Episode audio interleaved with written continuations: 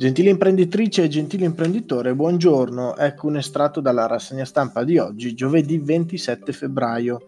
Emergenza coronavirus, appello alla coesione per far ripartire l'economia. L'imprenditore Alessandro Saviola applaude alla scelta di non cancellare il Salone del Mobile, ma di posticiparlo alla metà di giugno.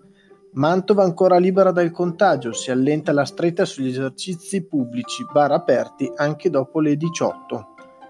Il comune di Mantova affida a Mantova Ambiente la rimozione e lo smaltimento dei rifiuti di amianto.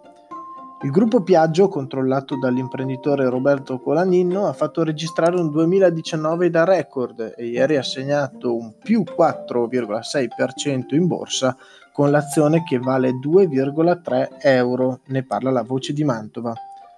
Ultimi ritocchi per far partire l'ascensore della Torre della Gabbia e quindi di conseguenza anche le visite.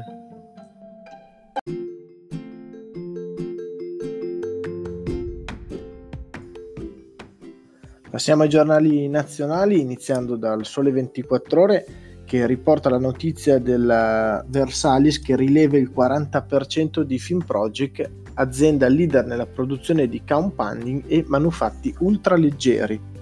Parliamo ancora invece di coronavirus, le prime stime sulle ricadute economiche, meccanica, moda e turismo 2020 in fumo, le imprese chiedono interventi straordinari, il presidente di Assolombarda Bonomi, Lombardia ferma significa Italia bloccata, ma Renzi, presidente di Confindustria Moda, analizza le disdette di ordini dall'estero e un allarmismo ingiustificato. Intervista al ministro dell'economia Roberto Gualtieri, il quale ribadisce che saranno prese misure straordinarie per aiutare le imprese, pronti già 2 decreti, lo riporta Il Mattino.